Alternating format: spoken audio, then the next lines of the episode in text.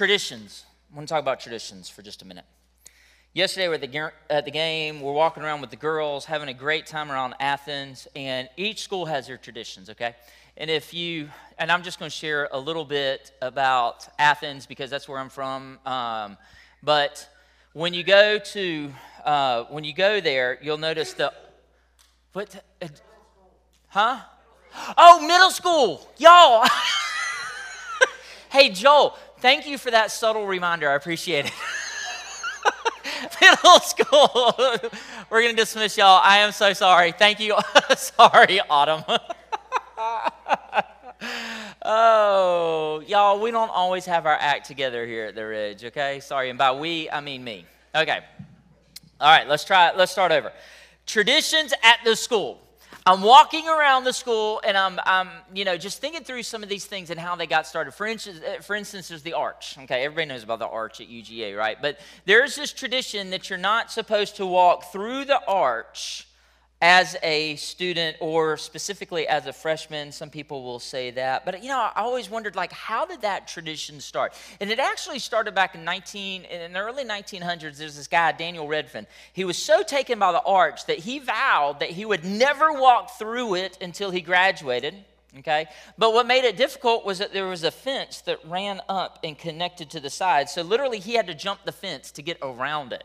So of course people noticed it and that kind of took off and the legend then kind of grew that you weren't supposed to walk through it and if you did as an underclassman you would never graduate. So if you go there and you see people walk around the arch and not through it it's a tradition and now you understand why Another one is the uh, chapel bell. There's a chapel bell there on the campus that they ring.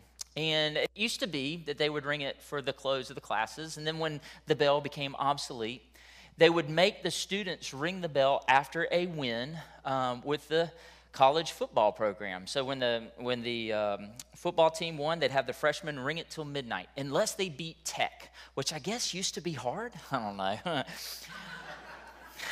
but if they beat Tech, they had to ring it all night long, the freshmen did. So if you walk around it and you walk around the campus and you hear that chapel bell going, you'll know it's a tradition and you'll know why it got started. The coolest one I've seen, let me take you out of, out of I know y'all that are not Bulldog fans, you've had just about enough. Um, so let me take it out of San Francisco.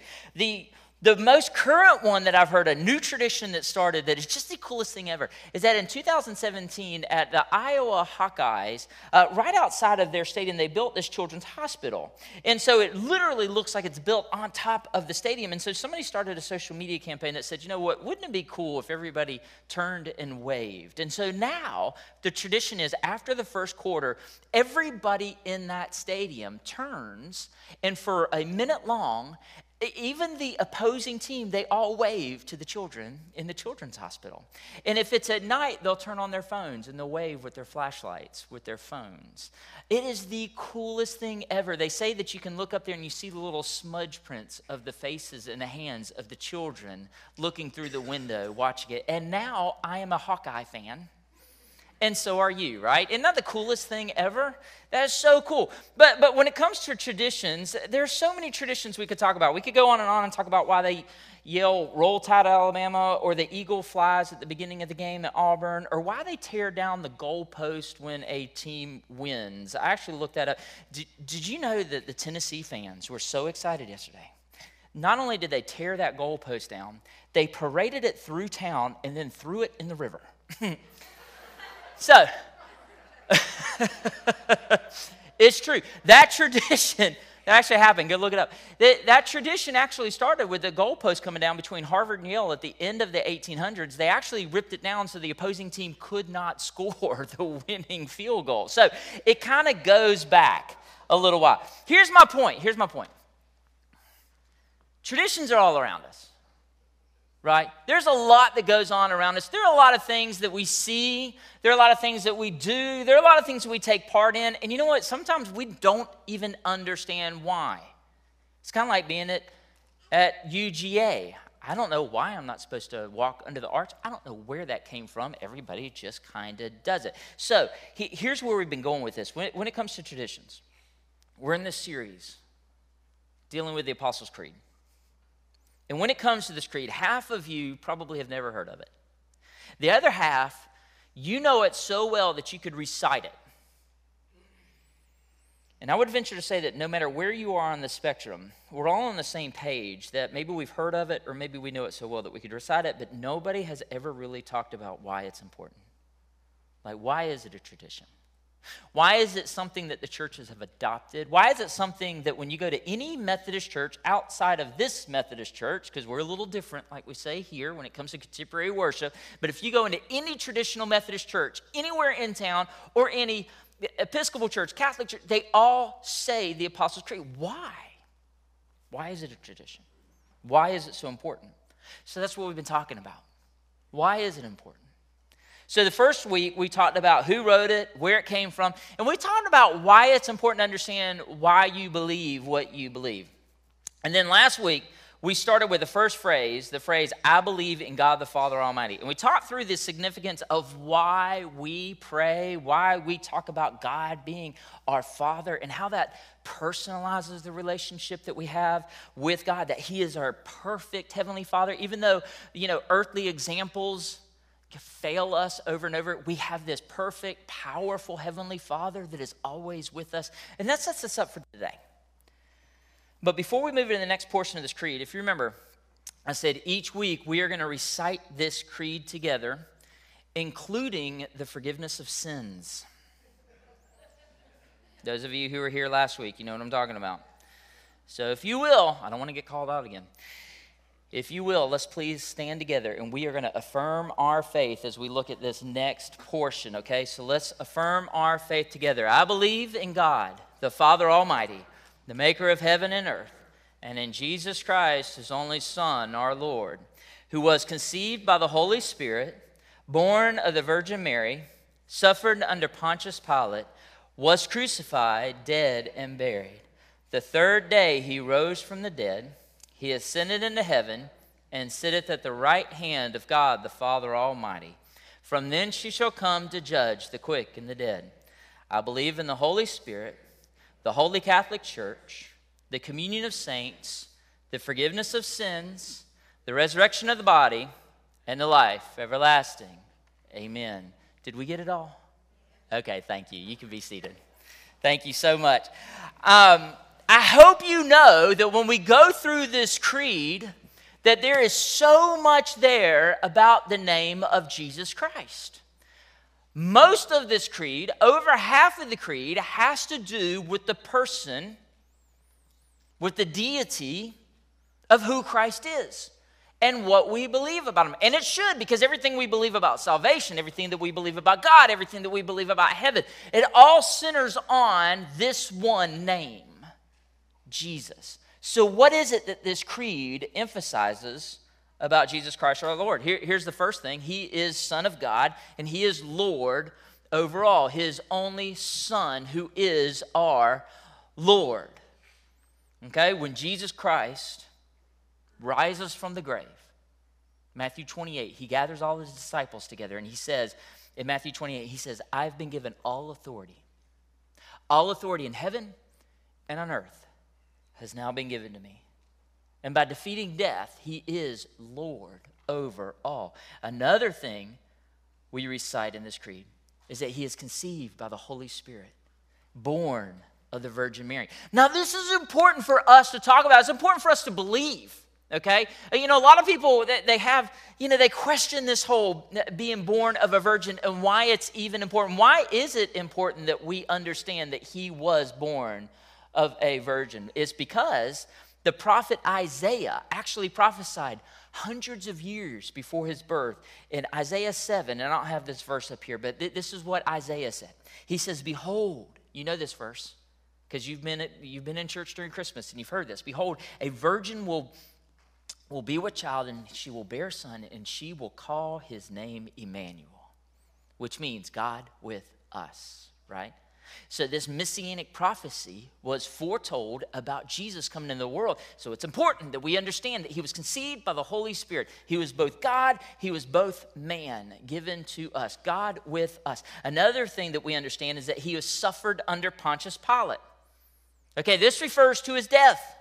Okay, well, we, we, uh, uh we know that Jesus was found uh, of being guilty of blasphemy. He was put on trial. Even though Pilate tried to wash his hands of the whole thing, he still oversaw the crucifixion and the death of Christ. Now, now we understand and we know that Jesus came to die for our sins, but he suffered under Pontius Pilate, which means the next portion that he was dead and buried. This is important that we understand what we believe. He was crucified, He died for our sins, He was dead, and He was buried. How do we know that He was dead? You know, a lot of people question, like, how do we know He was actually dead? Well, there's a couple of ways that we know. The sword pierced his side. There was a mixture of blood and water that came out. If you talk to uh, doctors, if you look at the medical, you know, reasons that that happened, that points to death. Um, there was also the, the, people standing around, they gave witness, they heard him scream his last words and take his last breath. So there was witnesses, there were witnesses around that saw him breathe for the last time. And then there's also the fact that the, the guards didn't break his legs. No bones were broken. And the only reason they broke legs, they, they broke everybody's legs for those that just wouldn't die. So they would break the legs to cause suffocation. They didn't have to break Jesus' legs because they knew that he was dead. And then he was buried for three days in the tomb. And it's important that we understand that he was dead because the next part says he rose from the dead. This whole part this is what we're leading to. This is what we're getting at that he ascended into heaven and he sits at the right hand of God the Father Almighty. From thence he shall come to judge the quick and the dead. He rose from the dead. He sits in heaven with God on that heavenly throne. And he will judge the quick and the dead. What do we mean by the quick and the dead? The quick being the, the, the those that are alive and those that have gone on. So again, it's a lot going on with the name of Jesus. It's very important. In fact, I would, I would go so far as to say the name Jesus is the greatest name this world has ever known. You know, you know there's quite a few, I always think about this, there's quite a few people over the years that have famous names. Um, more specifically, famous people with just one name. Like I could mention a single name and you'd know who they are. You know, people like Cher, Beyonce, Fabio. Do y'all remember Fabio? Do y'all remember that? All the ladies are like, yes, we do. How about rockers like Bono or Sting? Or how about for the younger crowd, Zendaya, right? One name people that people know. I could go on and on and on about the names that have significant impact, names that we all know. But today, we're talking about the name that is above every name, the most famous name of all time, the name that this creed spends the majority of its time writing about, the name of Jesus Christ, who is our Lord. You know, I wonder. When I think about all the names, I think, I think about another 500 years, another 1,000 years, those names that we just talked about, the names that are famous now. I mean, I mean is everybody going to even know who they are? Will people still remember Adele or, you know, Madonna or Oprah. Okay, maybe they don't remember Oprah, but when it comes to those names, generally speaking, no, they're not going to be remembered. But hear me on this. The name of Jesus will still be strong. The name of Jesus is still going to be bringing people hope. The name of Jesus is still going to set people free. There is no other name more powerful on this earth than the name of Jesus. So let me reiterate again. Why is it that I believe so much of this about Jesus and why does it impact our lives? Why do we recite a creed that deals so much about him? Because you know what? You know, we could just believe in his miracles because his miracles are cool. That's great. You know, we could just talk about his teachings. His teachings are great. It's a great way to live by. But when it comes down to it, the reason I believe in Jesus Christ is because he rose from the dead. As far as I know, nobody else in history, no other name on this earth has been able to do what the Son of God came here to do. And that is to defeat death. And that's why we gather. That's why we come together and worship this name above all names. That's why we celebrate on Easter morning. It's because I believe what this creed states that Jesus Christ, our Lord, was crucified, dead, and buried. The third day, he rose from the dead. He ascended in heaven. He sits at the right hand of God, the Father Almighty. As far as I can tell, no one else has been able to do that. No one else has accomplished what the name Jesus has accomplished. I want to talk about the power that comes through the name of Jesus. I want to read a story with you this morning that deals with this. If you brought your Bibles and you want to read along with me, it's in Acts chapter 3. If you're at home and you got your Bible, you can open up or use the app. There's a Bible on there. If you didn't bring your Bibles, don't worry, we're going to have it up on the screen. But in Acts chapter 3, we find the power and the presence and the authority that this name Jesus has. So let me give you a little background to Acts chapter 3, what's going on. And in this story, the apostle Peter finds himself walking through the streets, and he runs up on a crippled man, somebody who desperately needs help. And this beggar finds the help he needs, not necessarily from Peter, not from the disciples, not from money, but he finds the help that he needs from the name of Jesus. Let's read this together in chapter 3, verse 1. It says, As Peter and John went to the temple one afternoon to take part in the 3 o'clock prayer service, and as they approached the temple, a man lame from birth was being carried in. Each day he was put beside the temple gate, the one called Beautiful, so that he could beg from the people going into the temple. And when he saw Peter and John about to enter, he asked them for some money. Okay, so just pause real quick. This beggar, he's got some friends, friends who help him get where he needs to be some people that take care. Isn't it good that we have community? Right? That put him in the position to learn about the name of Jesus Christ. Caroline prayed for community this morning in her prayer. That's a beautiful thing that we have here at this church. The church is not a building, it's a people. And this guy, he had people.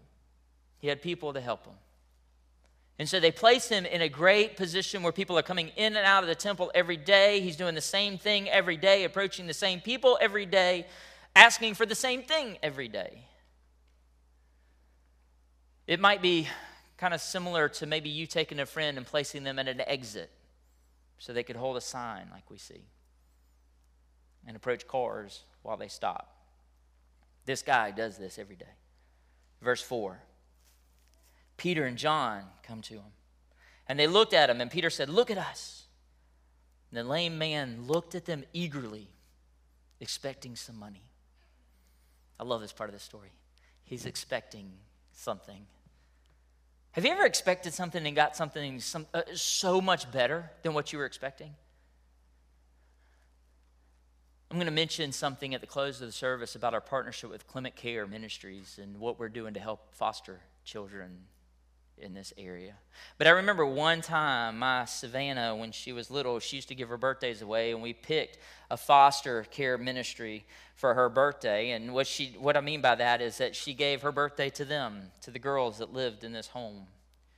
And so she asked for gift cards, things that she could use for these young ladies. So instead of buying gifts for her, we all bought gifts for the foster care ministry. And I remember that day she took them, and, and, it was in her birthday's in June. And so at the end of June, we went shopping and we took them for clothes shopping and we bought them school supplies and we just gave them and let them do some shopping. And then after it was all done, we went to a yogurt shop. And when they went to the yogurt shop, Savannah had people had given so much that she was able to give them a karaoke machine and then Wii games for their home, all this kind of stuff. And as soon as she walked into the yogurt shop, they all started singing happy birthday. And then they all came up to say, and they gave her handmade birthday cards. And just the moment of that and everything that happened, like it just overwhelms me. It overwhelms me now, even just thinking about it, because I don't know what I expected. But when you do something like that, when you do something in the name of Jesus for other people, right? When you do something in the name, his name just overwhelms the situation so much that you get so much more than what you were expecting. And I don't know what I was expecting in that moment, but I was not expecting that, and I was blessed. And we were all blessed in that moment. When we serve in his name, when we trust in his name, when we acknowledge the name, crazy thing is, get so much more than you bargained for, right? That's what's going on here. This guy, He's expecting some money. He's got some expectations when he looks at Peter. Peter and John, right? I'm expecting one thing, but man, let me show you what he got in verse 6. But Peter said, Unfortunately, I don't have any silver or gold for you. I don't have any money. But I'll give you what I have. And in the name of Jesus Christ the Nazarene, get up and walk. Then Peter took the lame man by the right hand and helped him up. And as he did, the man's feet and ankles were instantly healed and strengthened. He jumped up, stood on his feet, and began to walk. Then, walking, leaping, praising God, he went to the temple with them. And all the people saw him walking and heard him praising God. And when they realized he was the lame beggar they had seen so often at the beautiful gate, here's that guy, same guy, same place, every day, doing the same thing, they were absolutely astonished. You know, when I look at this story, you know, I, and I, I wonder sometimes, did Peter and John, did they, did they really not have any money? You know, when you look at the chapter just before this one, in chapter 2, you, you find that description of the early church. Y'all know in Acts 2, starting around verse 40, verse 42, those are the verses that we tend to focus on when it comes to what the church looks like. And, and it, in those verses, it says that the church was just giving and giving and giving and giving. So I have no doubt in my mind that Peter, these disciples, they didn't have anything because they were giving it all away. So Peter looks at this guy and he says, I have nothing to give you, but I do have something that's better than any material possession. I have my belief in the power of the name of Jesus.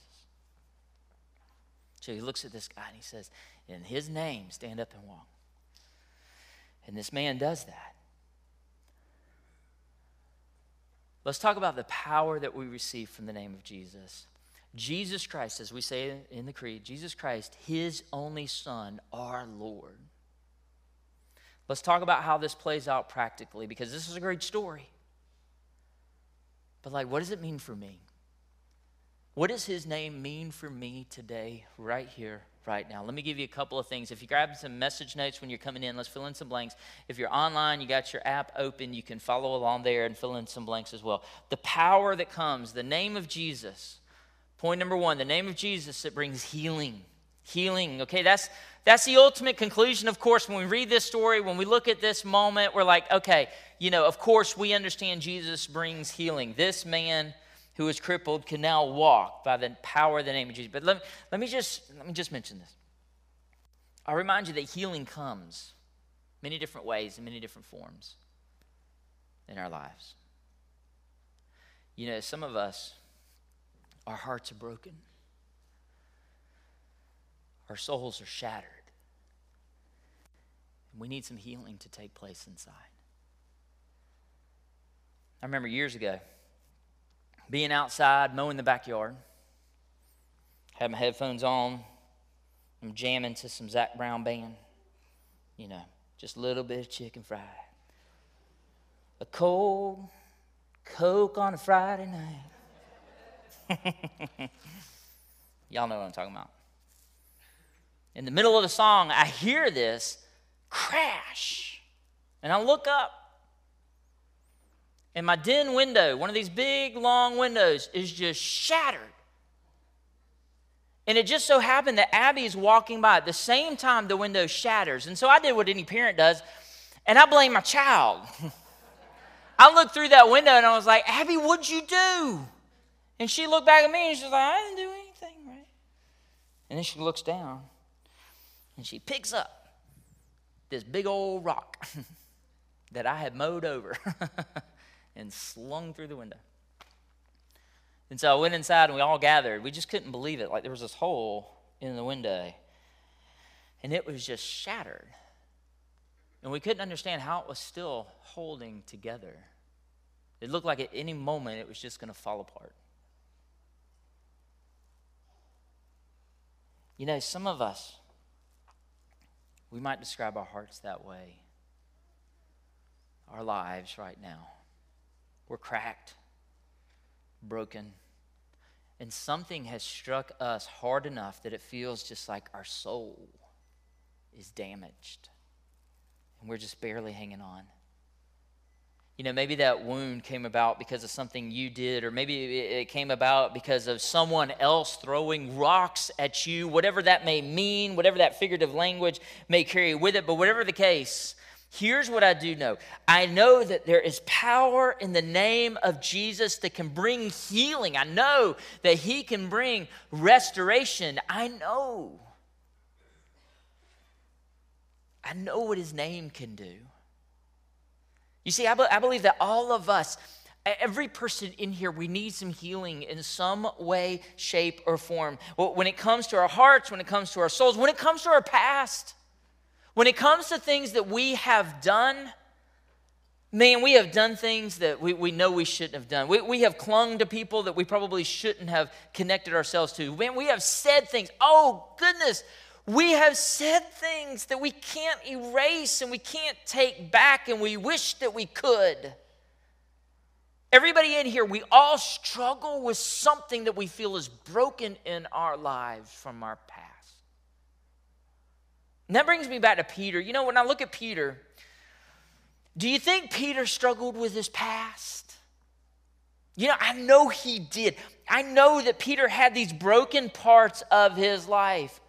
I think that there's so many reasons that we can relate to Peter in Scripture. Why we love his stories so much is because we can relate to him.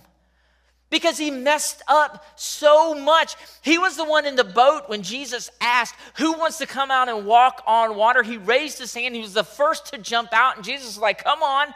But then he took his focus off Christ. He started looking at the waves, and he got scared and he began to sink. And Jesus looked at Peter and said, Where's your faith?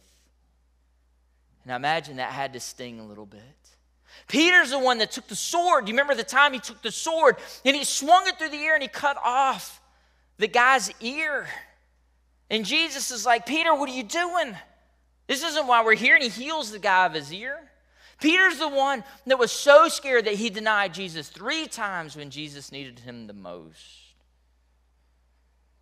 And this same Peter, same Peter that had all these mess ups in his past, this same one that had his faith questioned, that stumbled with rage, that denied his Savior when his Savior needed him the most, he must have been healed. He must have known the healing that comes through the name of Jesus. Because there's a point when Peter is brought before the Sanhedrin, he's brought before the leaders. He has to give an account for what he's done. These are the people that can forever lock him away. And instead of stumbling, here's what he says. He boldly says this He says, Let me clearly state to all of you, to all the people of Israel, everybody around, I want you to read my lips. This guy was healed by the powerful name of Jesus Christ. Peter's like, I know you're going to want to say this, and I know you're going to want to say that, and I know you're going to write this off, but let me be clear about how this happened. This happened because of the name of Jesus Christ. You see, Peter had been healed, he knew what it was like to be healed. As they say online, if you know, you know. And Peter knew. You see, because he found that healing that he needed in life to heal his shattered brokenness. There's no reason that he was not willing to share the power of the name of Jesus with other people. And if you want to read how Jesus restores Peter and how he heals Peter, go, go home this afternoon, read around John chapter 21, around John chapter 21, where Jesus meets them on the edge of the water. I've been to that spot where Jesus restores Peter brings that healing that He's looking for. So I don't know what you have in your life. I don't know what you brought in here. I don't know those broken and damaged areas, but there is healing in the name of Jesus. The second thing that we find in the name of Jesus is help. We find the help that we need. We all need help. God help us. We need help, right? Do you know, at one point in my life, I thought I knew that everything there was to know about being married, and then I got married, right? I realized I don't know everything I need to know, and I need help. Right? Thank goodness for marriage retreats and seminars and, and those things. At one point in my life, I knew everything there was to know about raising kids. And then I had kids, right? You know how that goes. Like you look at parents and you're like, why do they say that? Why do they why do they let their children do it? And then you have kids and you're doing the exact same thing, right? And you quickly realize you're like, oh, these kids, I need help. We've all been there. I believe that there are people here that are reaching out and we need help in different areas of our life. Maybe it's anger and you just tend to blow up on people and you don't know why and you need help. Maybe it's an addiction and you're saying, I, I don't want to visit that website. I, I, don't, I don't want to take another drink. You know, I don't, I don't want to have those thoughts anymore. And you need help. Maybe it's your marriage and you walked in here and you've tried everything else, but today you're willing to call on the name of Jesus. You see, I don't, I don't know what you need help with, but I know we all need help. Right? And I know that we can find the help we need by calling on the name of Jesus Christ. We have to be willing to trust him. Peter puts it this way in 1 Peter 5 5. He says this He says, God opposes proud people. You know, the way we act when we, when we don't ask, when we think that we know everything and we don't want to come to God, God opposes those people, but He helps everyone who's humble. When we get over ourselves, and we call out in his name, he's there and willing to help. So Jesus helped Peter. He helped this crippled man. And if we call on the name of Jesus, he'll help you. And the third thing that we find is we find hope. We find hope in the name of Jesus. And now is where I'm going to reward all those Auburn people for staying with me, for not walking out. Y'all know I'm a big sports fan. My heart is broken because of the Braves yesterday. We're going to move past that, and now we're going to give all of our attention to football. But in the 2013 season for the Auburn Tigers, I want to take y'all back. I want to take y'all to a difficult day in my life, but a great day for many of you. I'm talking about the miracle on the plains. Y'all remember the miracle on the plains? Now, if you remember that year, Auburn was undefeated, had the possibility of the SEC championship ahead, even the national championship ahead of them, when Georgia comes into town. And with 30 seconds left on the clock, Auburn is down by one point. And UGA has Auburn pinned back to the 25 yard line. And it's fourth and 18. And with one play, the Auburn quarterback, Marshall, he drops back and he throws this pass. Last play of the game. One last desperate attempt. Georgia jumps up to intercept that pass. Should have been intercepted, but what he did was he tipped it. And for a moment, the ball hung in the air. And for a moment, hope was alive. And everybody held their breath when that receiver brought that ball down and ran it in for a touchdown. And Auburn won that day. And when he did, I might have said some things that I'm not proud of, and I had to call on the name of Jesus for forgiveness. and that's the next, yeah, I don't have point number four, but point number four I know from experience is Jesus does forgive. but that moment was so great because the previous year hadn't been great for Auburn, but this year they were undefeated, and that, that play shot them ahead, and hope was alive. And then that was the same year that they went to Alabama in the famous kick six. And everything was ahead for them, and hope springs eternal, and momentum was rolling. Now, what does this have to do with anything? Let me close this out and just say for some of us, it feels like we're fourth and 18.